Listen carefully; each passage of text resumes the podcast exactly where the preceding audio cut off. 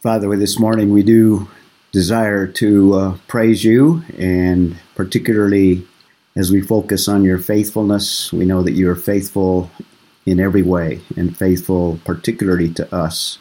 So we praise you for that, praise you for your goodness, your care, and just overall praise you for who you are and the fact that you've brought us into a relationship with yourself. So as we get into your word, that you would in fact make it clear in our minds that we might understand it and be able to uh, live according to it and walk according to your spirit. And we pray all these things in Jesus' name. Amen. Amen. Well, this morning, as I've got on the screen there, we're going to focus on God's faithfulness. And like I sent in the email, we've seen some dreadful things, dreadful descriptions concerning the nation of Israel. And lest we think that, oh, those Israelites, they're just awful, awful, depraved people. I included in the email the fact that uh, they are somewhat representative of all of humanity, and that would include us as well. In fact, Gentiles are further from God, if you would, in terms of history and what God has done in the past. But uh, as God is faithful to Israel in spite of the depravity, we can be assured of everything that we've read in the book of Romans that God is going to faithfully preserve us, the salvation that He's granted. So let's take a look at the faithfulness of God in verses 1 and 2 of chapter 11. So we're starting a new part in this 9 through 11 major subdivision of the book of Romans. And I've been stressing written to Christians this is not a book written to the unbeliever. It's written to believers that they might understand this doctrine of justification by faith, kind of the central doctrine, in order that they might be equipped to reach people in their culture. And that's exactly what the Roman church was doing in the first century. So we're talking about chapters 9 through 11 where God is vindicating his righteousness because there was there would have been an issue in the first century. All of these Gentiles are coming to God. What's going on here if you're Jewish? Aren't uh, Jewish people the chosen? Aren't they the ones that God chose to work through? What's going on with all of these Gentiles? So God is vindicating his righteousness in dealing with a people that are not a people. That's the way the Jews would identify them based on some scriptures. So he has to explain to them that he has worked sovereignly in choosing Israel. He goes all the way back to Abraham. And even that dealing with the nation corporately, even it, there was uh, selection, there was choice, some were chosen and some were passed over. So he explains that throughout his dealing with Israel, there's always this concept of true believers, you might say, true Israelites. He starts in chapter 9, and that goes through 1 through 29. And in that, just as God sovereignly chose Israel, he's free to choose whoever he so desires. And because Israel has been unfaithful, now God is choosing Gentiles. So God is sovereign in his choices.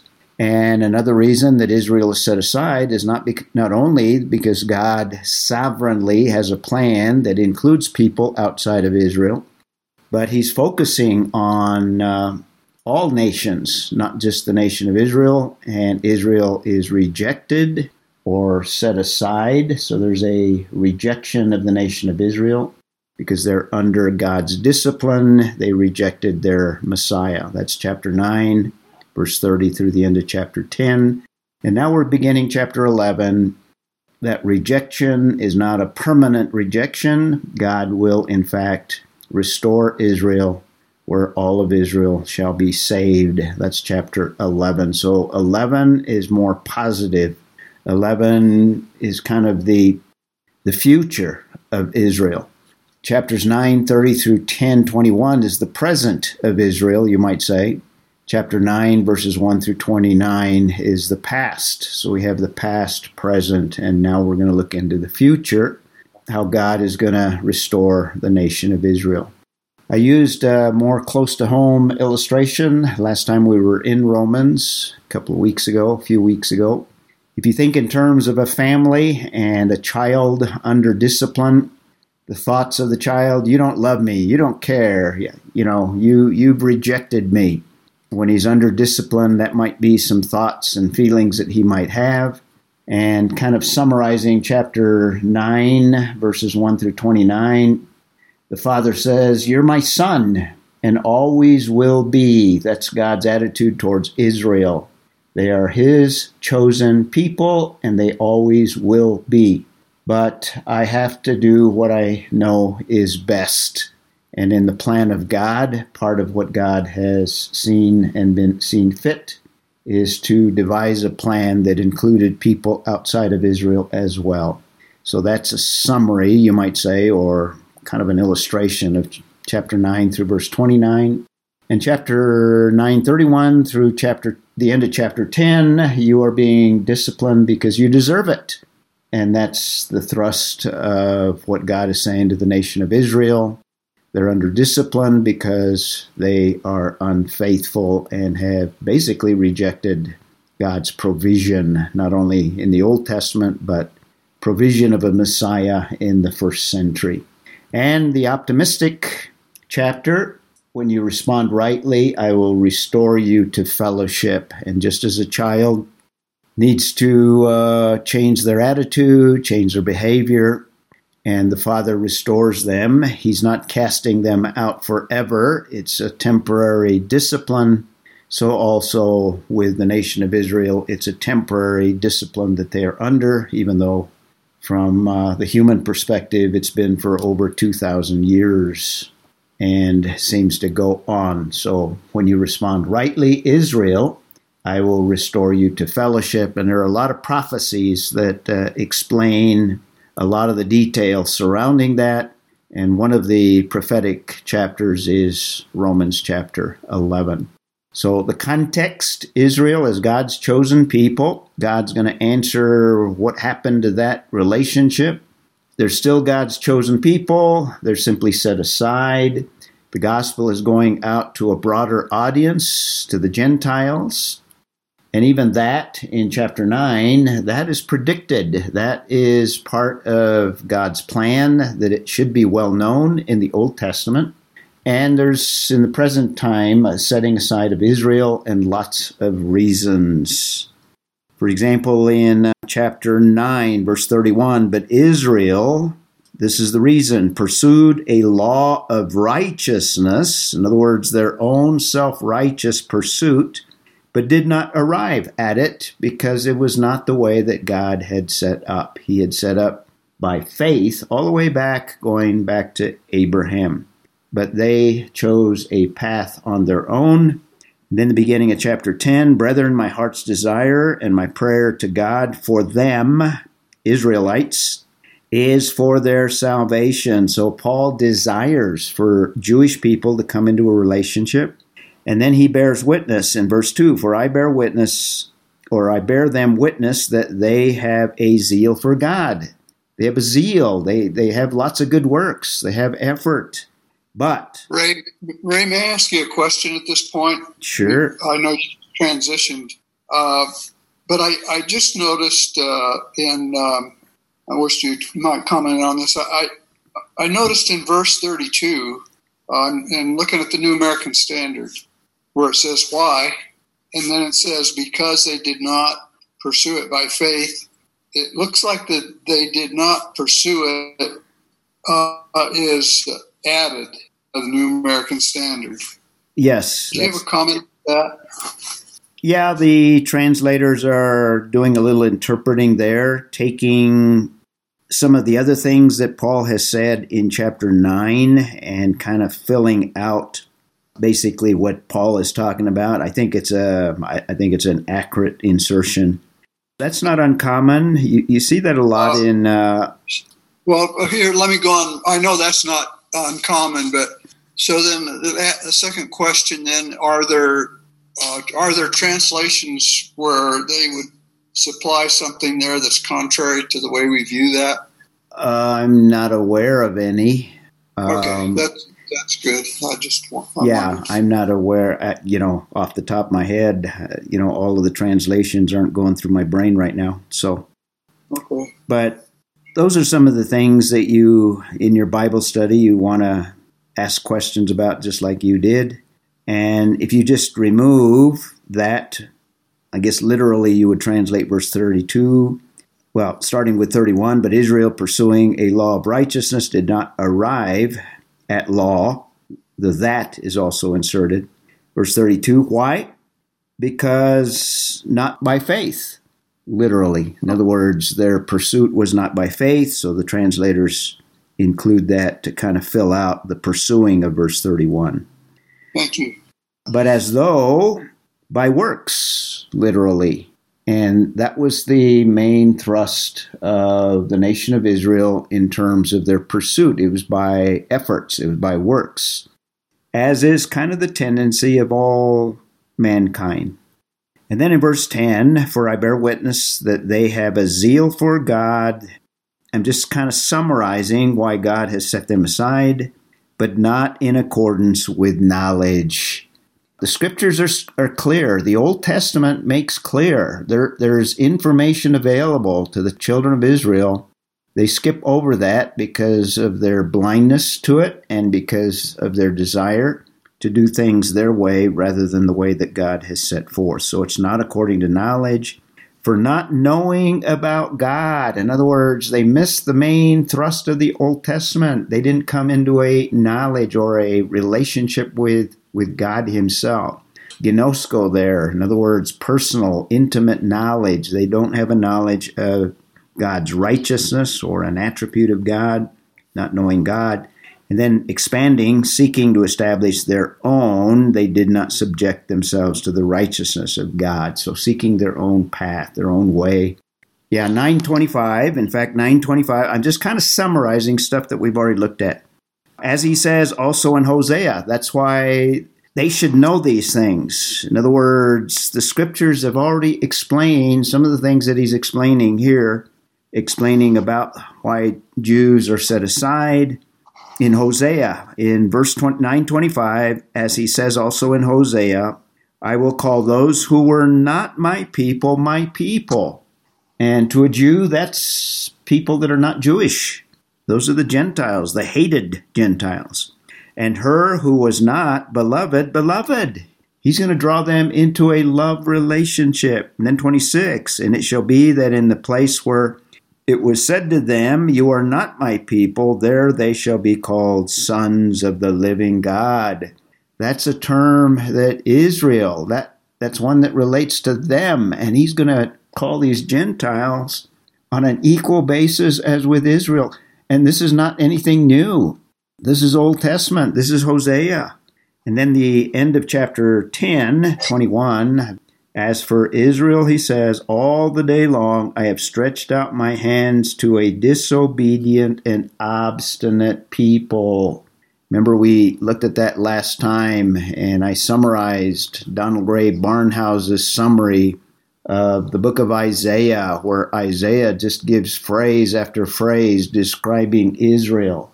They're a stiff necked people. That's what Paul says in Verse 21, obstinate is New American Standard, stiff necked in other translations. They're a sinful nation. They're a hypocritical nation. They're people laden with iniquity. They're rebellious sons. They're offspring of evildoers. They're corrupters. They're for, they have forsaken.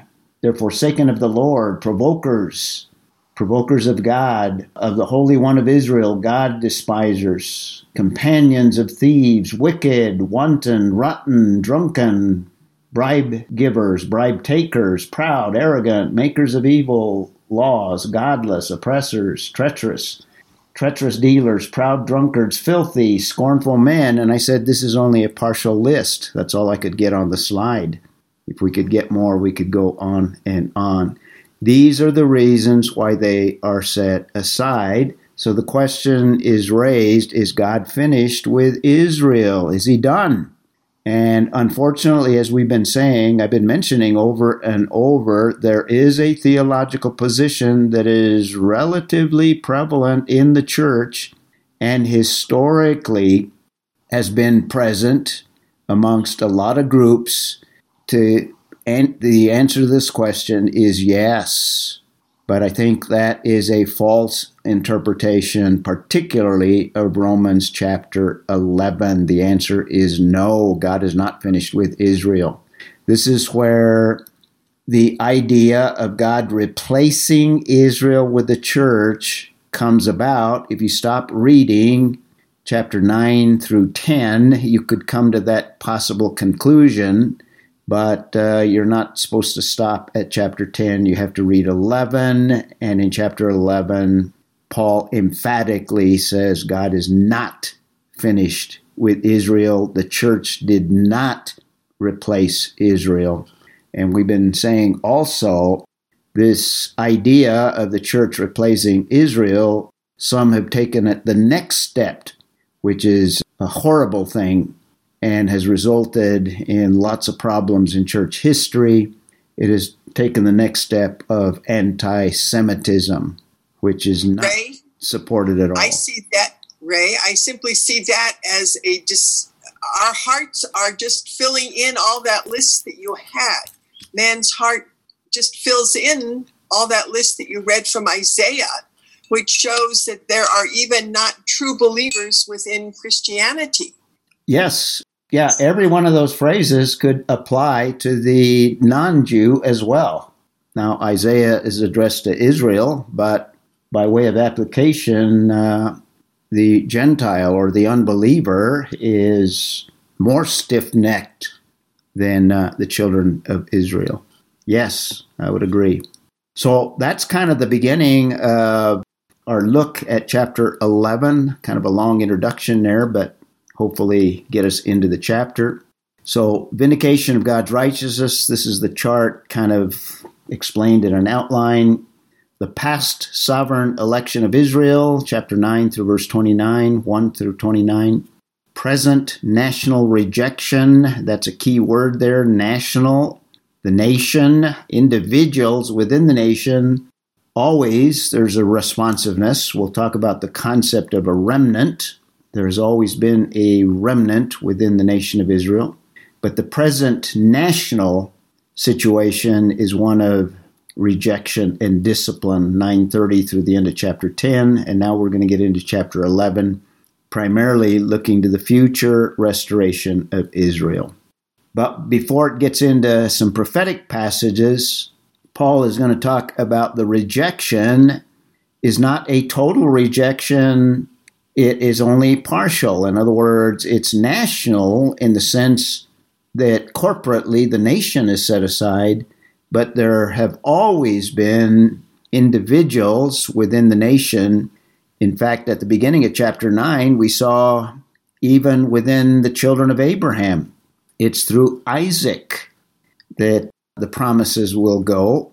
And even within the family of Isaac, we still have it's Jacob rather than Esau. So there has always been a faithful remnant, and uh, part of that is part of the, the way that God has set it up in terms of his choice. So the rejection is not total, first 10 verses of chapter 11, because there's the existence of a remnant. We'll talk some more about it. I'm just somewhat introducing it today. That's the first six verses, and we can look at the individual verses. He's going to raise this issue that we've been discussing in verse 1, and that issue, I say then, kind of transitioning now to explain what he's been talking about in chapters 9 and 10 I think it's kind of uh, introductory in terms of transition into now here is the positive, and he's going to raise the question concerning Israel. God has not rejected his people, has he? So it's a question, and obviously, some of you Greek students, how is it phrased? What is the expected answer? No. Meganoito. Meganoito. very good. That's the answer, and it's given in the next line. That's what I was looking for, which is absolutely not. God has not rejected his people. Now, the way that it's phrased here, the in the Greek, when you want to emphasize something, you put it at the very beginning.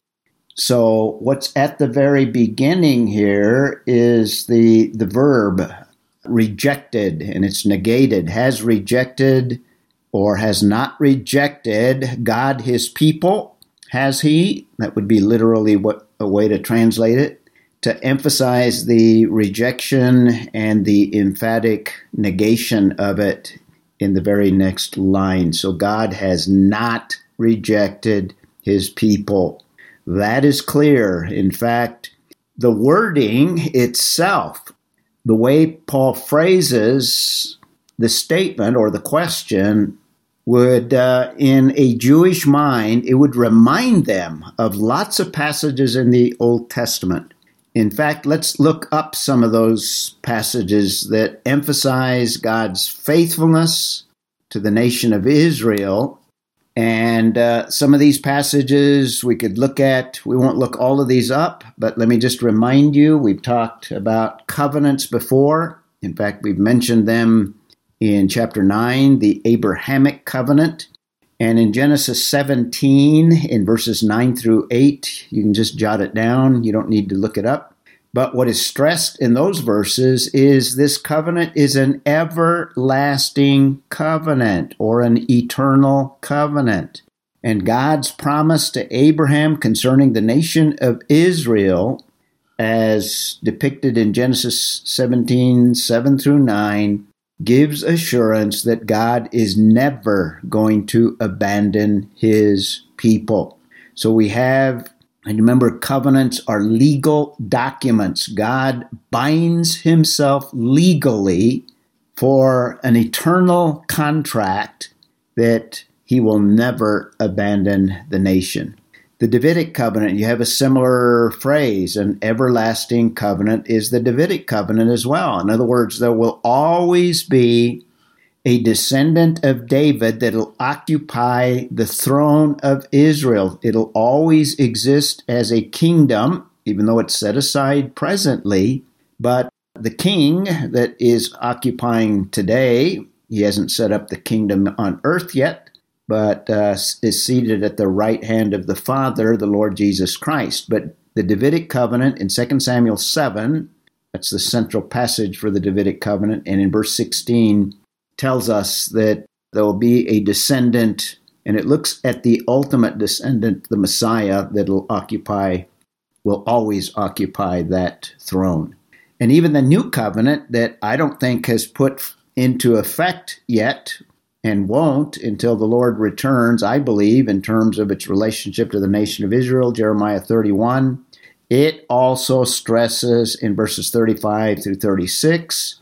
In fact, Jeremiah uses kind of a physical imagery and says, as long as you can count on the laws of nature, God will not abandon the nation of Israel. In other words, the universe will have to fall apart in a significant way. In other words, the laws beginning to uh, reverse themselves and, and basically go to nothingness before God is going to abandon his people. So, all of these covenants speak in terms of an eternal relationship. Now, here's some passages. Would some of you look them up? I think the language that Paul uses when he says God has not rejected his people would remind Jewish people, Jewish readers, and in this case, these would be believers. It would remind them of passages like 1 Samuel 12. Would someone uh, look that passage up? We won't look all of these up for the sake of time. Uh, we'll skip the Nehemiah passage, but uh, one thing I want you to notice there's a theme in all of these passages uh, while you're looking it up, somebody else look up uh, Psalm uh, 94. I've got Psalm 94. Okay, somebody got First Samuel 12. And somebody look up Jeremiah as well. Uh, Jeremiah, in fact, Je- uh, Jeremiah kind of stumbled over Jeremiah in, uh, I'm reading through the Bible like some of you. In fact, there's one that made a commitment to reading through uh, the Bible, and he's already completed the entire reading plan. Got Jeremiah. Who's got it? Nobody wants. Nobody wants. Uh, First Samuel 12. Anybody got it? Let's start Yeah, I with have it. Samuel 12. Who's got it? Patrick. Patrick. Why don't you start it off? Start off with 12. It's kind of shorter, but it gives us the theme 20 through 22. You mean 1 Samuel 12. Uh, What did I say? First Samuel 12. I'm sorry. Samuel said to his people, Do not fear. You have committed all this evil, yet do not turn aside from following the Lord, but serve the Lord with all your heart. You must not turn aside, for then you would go after futile things which cannot profit or deliver, because they are futile. For the Lord will not abandon his people on account of his great name, because the Lord has been pleased to make you a people for himself. Okay. See the two aspects in 1 Samuel 12. This is in the time frame before there was a king. In fact, uh, the first king is being anointed uh, in prior passage. So this is in a time in the, the heart of Israel's history. Two themes Israel's unfaithfulness and God's faithfulness. In spite of unfaithfulness, God remains faithful. Who's got Psalm 94? You have the same theme, 11 through 14. Lord knows the thoughts of man, that they are futile. Blessed is the man whom you instruct, O Lord, and teach out of your law, that you may give him rest from the days of adversity, until the pit is dug for the wicked. For the Lord will not cast off his people, nor will he forsake his inheritance. Notice God is not going to forsake his people, not going to reject his people. But what precedes that? The sinfulness of mankind. Now, the psalmist, I can't remember the context of that, but if you read the Nehemiah passage, we won't read it, but this is during the time of restoration, and Nehemiah reviews their history of unfaithfulness. And then in verse 31, we have a similar passage in terms of, of the Lord not casting them away or rejecting them. Patrick, read Jeremiah. It's go ahead and start in verse 10 and notice the same theme, and you'll, you can see the same thing in the Psalm 106 passage as well. And by the way, there's others as well. So Jeremiah 16, beginning in verse 10. Okay, I'm turning there. And by the way, Jeremiah is looking ahead, Okay, Jeremiah 16, 10 through 15. correct? Uh, now, when you tell this people all these words, they will say to you, For what reason has the Lord declared all this great calamity against us? And what is our iniquity? Or has the Lord declared all this great calamity? Or, I'm sorry, or what is our sin which we have committed against the Lord our God? Stop there. Then, Doesn't that sound familiar? What did I do? It's not so bad. What's going on?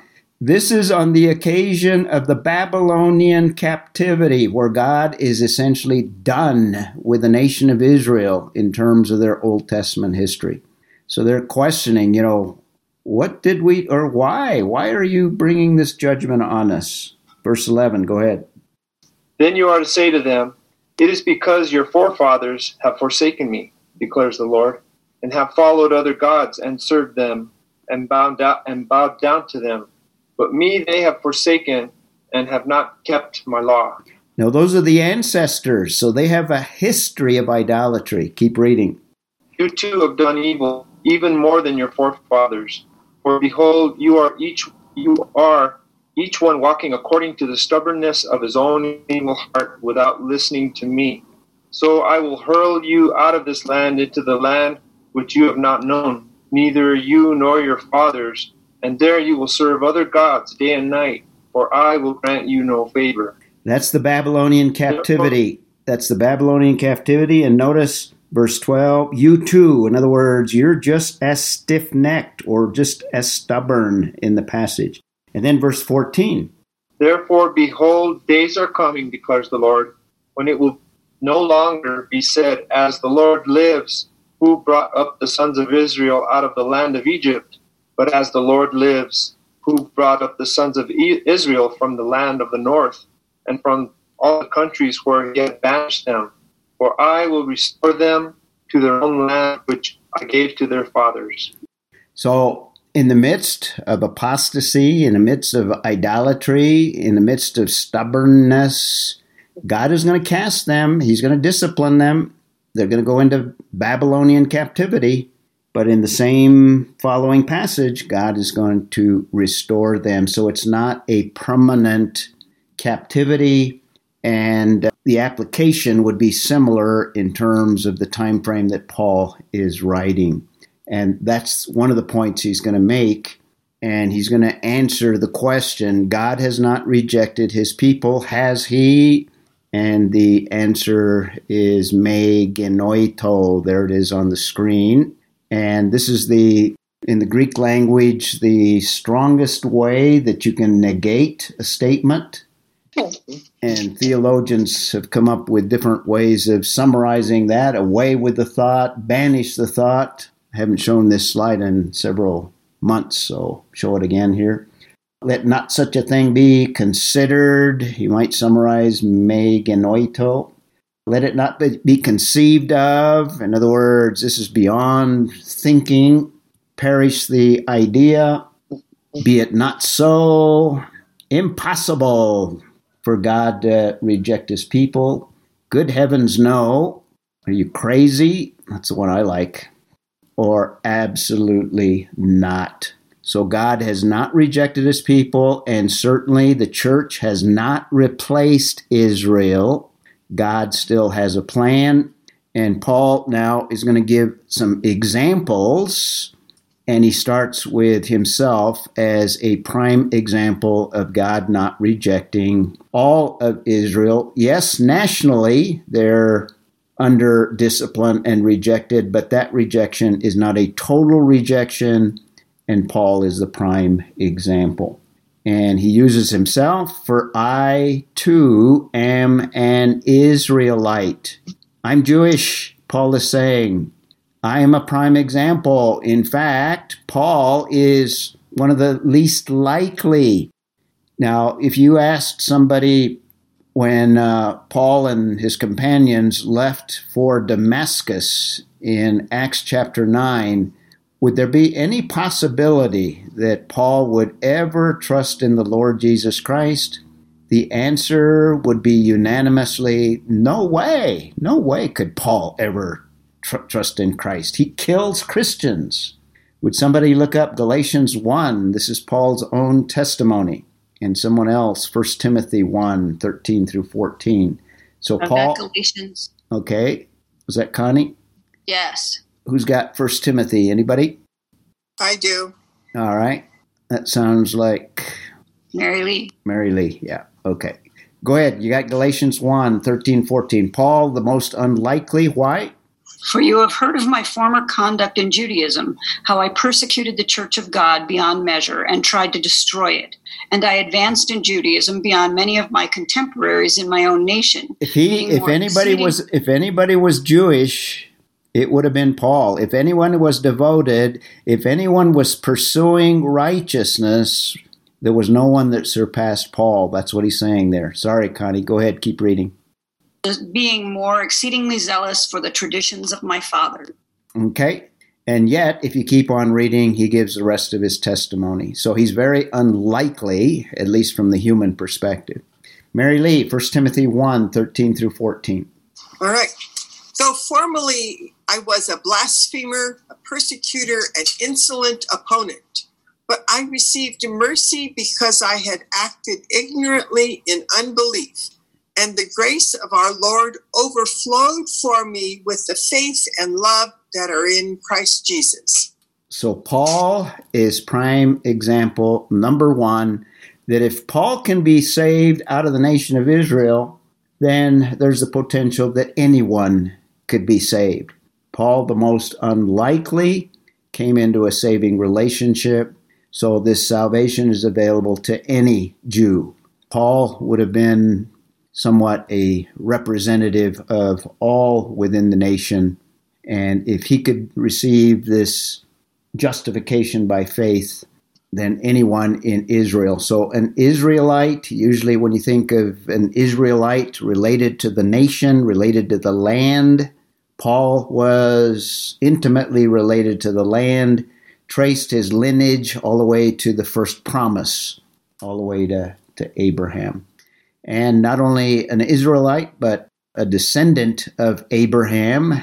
So, tracing lineage all the way back to Abraham, and uh, that would be relating to the, the covenant, a descendant of Abraham under the Abrahamic covenant. So you couldn't be much more Jewish than, than Paul himself. And not only that, but of the tribe of Benjamin. Now, Benjamin was one of the smallest tribes, but keep in mind, Benjamin was also a faithful tribe. When the ten tribes abandoned the worship in Jerusalem to set up their own. Do you remember after Solomon, we have uh, a division in the kingdom?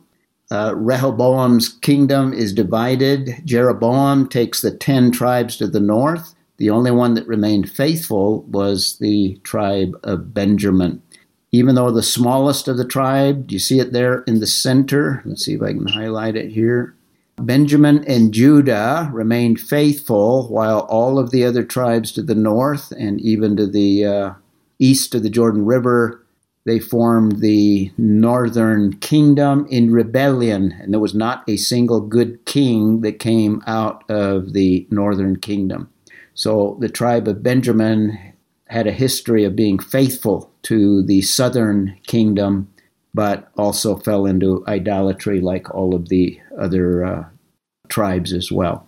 So we have Paul as the prime example. And now we have in verse 2, have the parallel with Elijah as a parallel beginning in verse 2. But before he gets into Elijah, he's going to reiterate, to re emphasize. So you can go back to all of those same passages, and he states it more in the positive. He asks it as a question with a negative answer. God has not, in other words, emphatically, God has not rejected his people. So God has not rejected his people reiterate it. So that's why I call it an echo of non rejection, beginning in verse 2. And it introduces us to further reasons why God has not totally rejected the nation, and it's a partial rejection. It's a national rejection, but it's not a complete rejection. And he reminds us of what we talked a lot about in chapter 9 when we talked about God choosing them.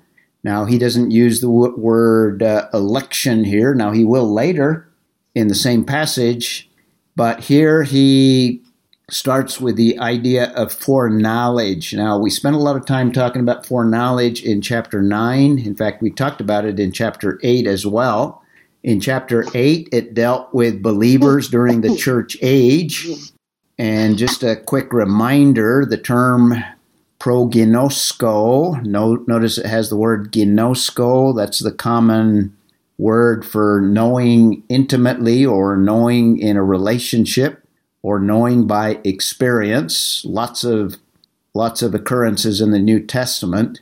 And then it has pro, a preposition attached to it, P R O there, which has the idea of before or to know intimately before, to have prior intimate knowledge. And it doesn't occur often. It only occurs, I think, five times in the New Testament. We have the, the noun form, prognosis, prognosis. What's a prognosis? Prognosis comes from same uh, idea in the noun form. Only occurs five times in the New Testament, but in some of the usages, it seems to carry more the idea of not just God simply knowing ahead of time. I mean, when we speak of God's omniscience, God knows all things, past, present, future. And prognosko, I think, carries certainly the idea of knowing beforehand, simply.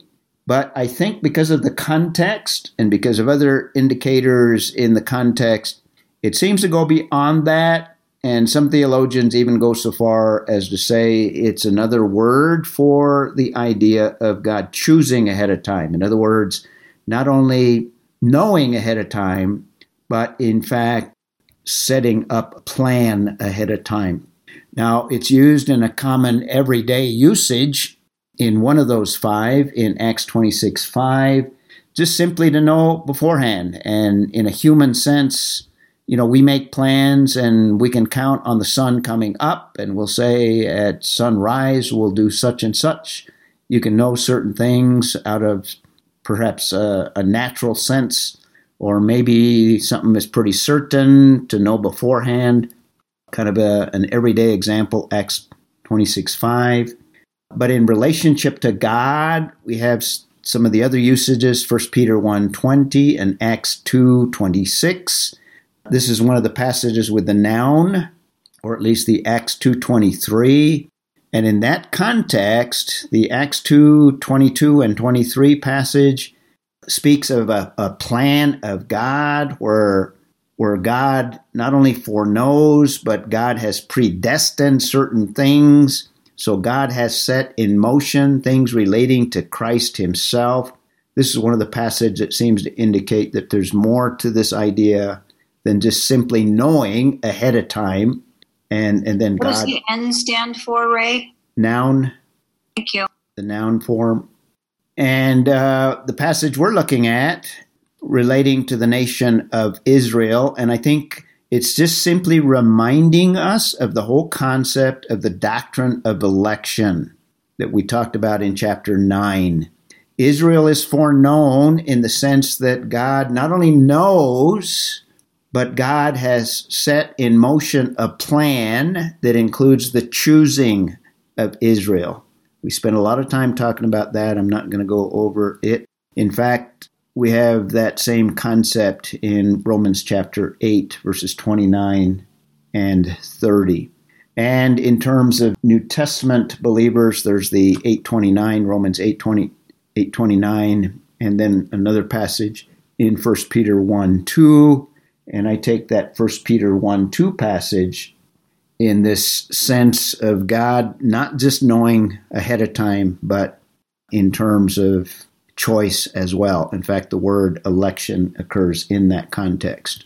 So we have this echo of non rejection, and this is probably a good place to stop for today, and we'll pick up there. We have this entreaty of Elijah and the reason we need to stop there because we need to go back to where this passage comes from and develop a little bit of the background. We need to look at uh, 1 Kings chapter 18. This comes out of chapter 19, but you have to understand what went on in chapter 18 to get the context of chapter 19. So, in terms of Elijah, or do you not know what the scripture says in the passage about, about Elijah? And what he's going to do is develop this idea that Elijah is parallel to the situation in the first century. In other words, in the day of Elijah, Israel was rebellious. In fact, the ministry of Elijah, Elijah is raised up in order to call Israel back to himself. They were into idolatry. And uh, Elijah is thinking that he is the only one. He's the last prophet. He's the only one. But we'll see in the next passage and from uh, the First Kings passage that Elijah is unaware that God has preserved for himself. In other words, God is the one that has done the preserving. God is the one that has done the acting here, the action. God has preserved for himself 7,000 and they are a remnant within the nation of Israel. So, in the passage, Elijah, the last part of verse 2, how he pleads with God against Israel. In other words, he's essentially calling down discipline upon his own people because they're rebellious. They need to be shaken, they need to be awakened. God needs to act in, in discipline and he's calling upon that discipline. And then later on, we'll see that he cries out that he thinks he's the only one. So we will look next time at the victorious chapter, 1 Kings 18, and we'll focus on 19 through 22. I'll give you a quick overview of that, and then we'll talk about or the passage that Paul quotes out of in Romans, out of actually chapter 19. And there's a drastic change from 18 to 19 that we need to develop in order to, I think, understand what Paul is saying. Any further comments or questions before we close in prayer today? I just wanted to ask Jim. We closed last time with him running off to Hoffmantown for the introduction of a new senior pastor, and I wondered who that was. Ah, uh, that's a. He's actually somebody that was here in Albuquerque all the while. He worked for. Uh, uh Jim may have run off again. I don't know if he's still on to answer you. Is he on? The answer is I don't remember the name, but he w- has been involved in the Southern Baptist Convention, was a former pastor, and apparently the main thing that we were concerned about is he's an expositor of the Bible. In other words, sentence by sentence exposition. And that was something that we were hoping for, or Jim and others at Hoffmantown. I don't have the name. You can go to the Hoffmantown website and they'll have a bio and some of his old sermons as well. Great, thanks. Yep. I guess you volunteered to pray too, huh? Okay. Heavenly Father, I thank you so much for your faithfulness. I pray that as we leave here and walk through our weeks, uh, we would experience that and revel in it and rejoice because of who you are.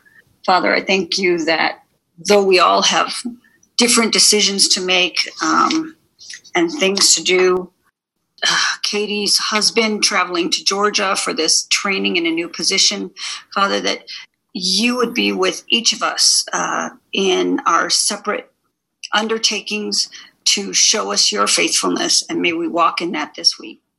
Amen. Thank you. Actually, I'm uh, a old friend of Sharon. We were nurses together. okay. Years ago, and I've been associated tangentially with your church through various friends over the years. So, okay. Hello. Good morning. Good morning. Morning. Hi. I, I hear my darling Linda. Uh-huh. Linda. Hi. Hi. Do you still have the same email? Yes, ma'am. Okay. Okay. I want to give a shout out to Connie. Yesterday was her birthday. Connie's birthday. Wow. Happy birthday, Connie. Thank you. You're all of 39, right? Yeah, it's some anniversary of my 39th birthday. Good. Well, we'll see you all next week. Any last goodbyes? I have a question for Nate.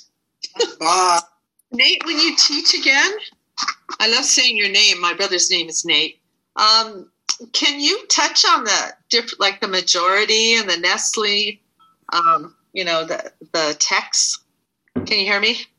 Yeah, I can hear you. When I teach again? Yeah. Uh, yeah. yeah, that would be uh, yeah the issues with those the different texts. Anyway, if you can. Can you give a 10 second uh, summary? This well, is- it's in my Bible, but you know I'm familiar. But I know there's some issues in in different te- using. You know, usually they note the differences and so forth. The 10 second summary that Ray is allowed is that the Nestle Aland or the United Bible Society's Greek text, those two that I highlighted, uh, which tend to be the, the base text for a lot of your modern translations, those tend to use the older, fewer manuscripts. Uh, they rely on the, the, the older manuscripts. Some of the big ones like Codex Sinaiticus, uh, the Papyrus, the Codex Vaticanus. Uh, the older and fewer in number, whereas the majority text uh, relies on what's known as the Byzantine manuscripts, which is the great majority of, of manuscripts that survive, but they're older from the 10th century on. There's there isn't really a Bible translation that I know of that follows the majority text. Um, the closest to it would be the King James and the New King James, but really those were based on a few manuscripts that are of the Byzantine um, later manuscript tradition, but there are significant differences even between that and what's technically the majority text. Uh, so there's a group of scholars that prefers the majority text. Actually, there's um, uh, ties with Chafer, and several of the professors from Chafer would prefer the majority text. Uh, those of you who know Glenn, Glenn would prefer the the Nestle Aland. So there's a kind of debate there. The uh, to take ten more seconds. Go ahead. The uh, advantage of the of the older, fewer manuscripts, as far as apologetics, which was more the area I was talking on, is that when you, um, if if you completely dismiss the older manuscripts, then you can't appeal to those in your apologetics and say, "Oh, look at these older manuscripts we have." If you say, "Oh, we're not going to use those, we don't care about those at all," then you can't use those for your apologetics and say, "Oh, look how close our New Testament is." to when it was actually written. If you completely dismiss the majority text, then you're saying, oh, most of the manuscripts that we have, we don't really care about those. So I kind of like to find a, a balance there, and because both groups have value as far as apologetics go. Ray might have his 10 seconds he wants to throw in there too. I'm not sure what what Ray's Yeah. position is. Yeah, I would follow what you're saying. I use the UBS text myself, so. One of the basic Yeah. differences, though, between the King James and most of the other translations is King James primarily, as Nate indicated, relies on the majority text. Although again, it's just a few. It's not really a majority text translation. I would say, Yeah, and they they'll say that in the preface yeah. Okay. the. Okay, so I, I you know, I, I generally use the New King James. Well, I have a dozen things, but New King James, and it and it note has notations. You know, when it differs in general. So I'm hoping you know that I can rely on that versus taking Greek and Hebrew. Yeah, the, the, the New King James. uh, Like I said, there's excellent translations: New King James, New American Standard, and and your study Bibles will all have notes. And if people that really like to study their Bible might consult, you know, if you read New King James, you consult New American Standard, and there you'll see where there might be some differences. And guess and guess what? The Holy Spirit is able to use all of them. Praise God for that. I'm so thankful. He's such a faithful God, as you pointed out. That there's always a remnant, and the Jews Yeah. are very important in history. Thank you. And Janie, why don't you share? Oh, okay. so I definitely knew. Um, came out here and visited you guys with uh, um at the church out there, Grace in Albuquerque, with Sandy Meisinger. Her husband used to be my pastor in California. And uh, anyway, um, how far back do you want me to go, Ray? Well, whatever you can fit in about six, seven minutes. basically my connection to Albuquerque is Sandy Meisinger. And George was uh, my pastor out in California. Um, wow, I don't know, 15, 20 years ago. Um, so, uh, but before that, you know, I was born basically, grew up in East LA, learned learned Spanish a little bit when I was five, six, seven at a at a church school, Lutheran, and then uh, so, you know, I know about, actually, let's go back a little, because you said to witness. Um, you know, I believed in God um, as far as I can remember from the universe, the stars, and the molecule, you know, the inner universe. But I didn't believe the story of Jesus. sounded like a big fairy tale to me. So, anyway, um, so I, I became a believer at a youth rally um, in uh, California when I was in high school and uh, was pretty on fire. Uh, what happened with me, you know, I've, um, I was a I was very aware of being separated from God and in my sin, if you will. And so to me, I, you know, I basically, um, it was like last resort. Um, Southern California, 1970s. And uh, when he um, gave the message, I, uh, I was praying and I felt loved from my toes to my head.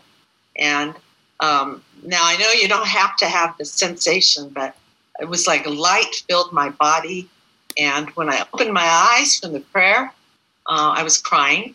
And I went down and got a Bible. And all I knew was it was through Jesus. And, and uh, I went home to unbelievers and, uh, you know, was labeled a Jesus freak at school.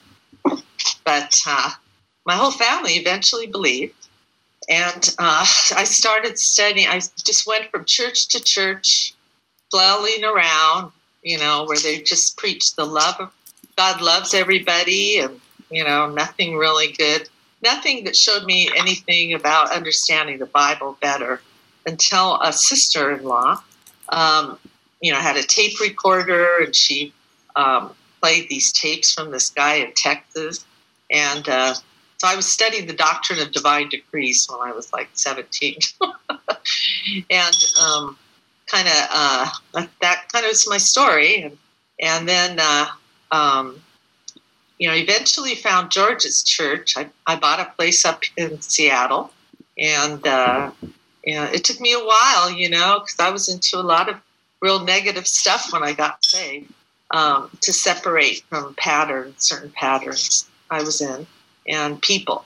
And um, so, anyway, eventually um, I found some really good teaching. Um, took hermeneutics at the seminary, Chafer, out there in Orange County. And uh, when um, God taught me a lot about, uh, I went through a hard time in 08, I'll just put it like that. And He taught me um, to trust Him no matter what. And uh, so it was kind of, you know, my mantra to trust God through thick and thin and whatever I went through. Um, so um, came out here when uh, George told me to keep an eye on Sandy when he was really sick. But uh, she's doing real well, you know. so I came out here and just bought a, a house out here in Rio. And I moved here right at the beginning of this COVID outbreak, which is uh, uh, kind of difficult for me, you know. I just, I was uh, wanting to continue at that church in Albuquerque, and um, I'm very high risk, so here I am. Uh, yeah, so that's about it, you know, just uh, trying to, I basically, to me, um, spread.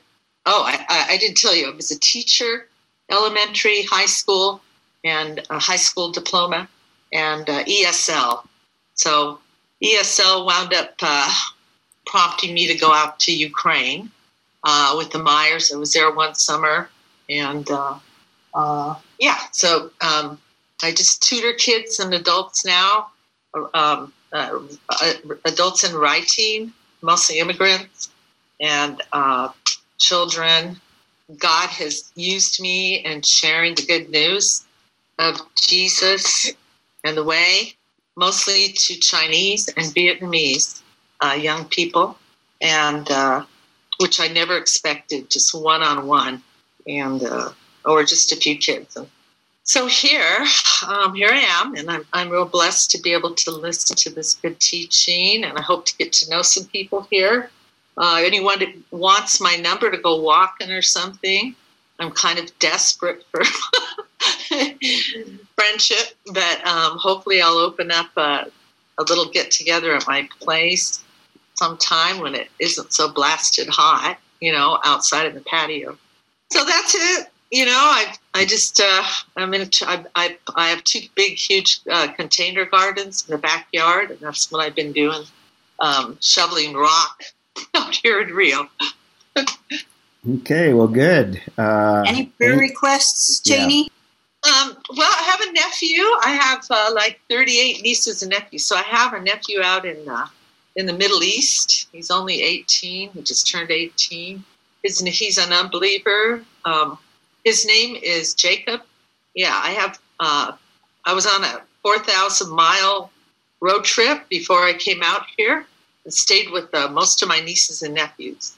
And uh, yeah, one of the, he's on my heart right now, Jacob and Joe. Joe, actually, Joe's the one in, in the Middle East, but there's four boys. Um, they're brothers. So And they All all right. live in the Middle East. no, just just one, but um, they're unbelievers. So just praying, you know, praying for their um, awakening to the good news. You know, that they'll look at it. A few of them asked me about about the Lord and about uh, the Bible. So All righty. Well, goodbye, you all. We'll see you. Thanks, Janie, for sharing. oh, thank you.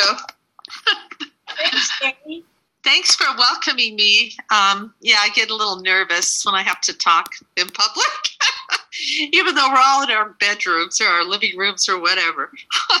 And you were thrown into it at the last minute, so you did great. Yeah, well, he's been talking to me about this, and I, you know, I get ready, but this morning I wasn't really. I get up in the middle of the night sometimes, so I'm still adjusting. So, to the area. Okay. Goodbye, you all. God bless you. Have a good day. Bye. Bye. Everyone, go with God.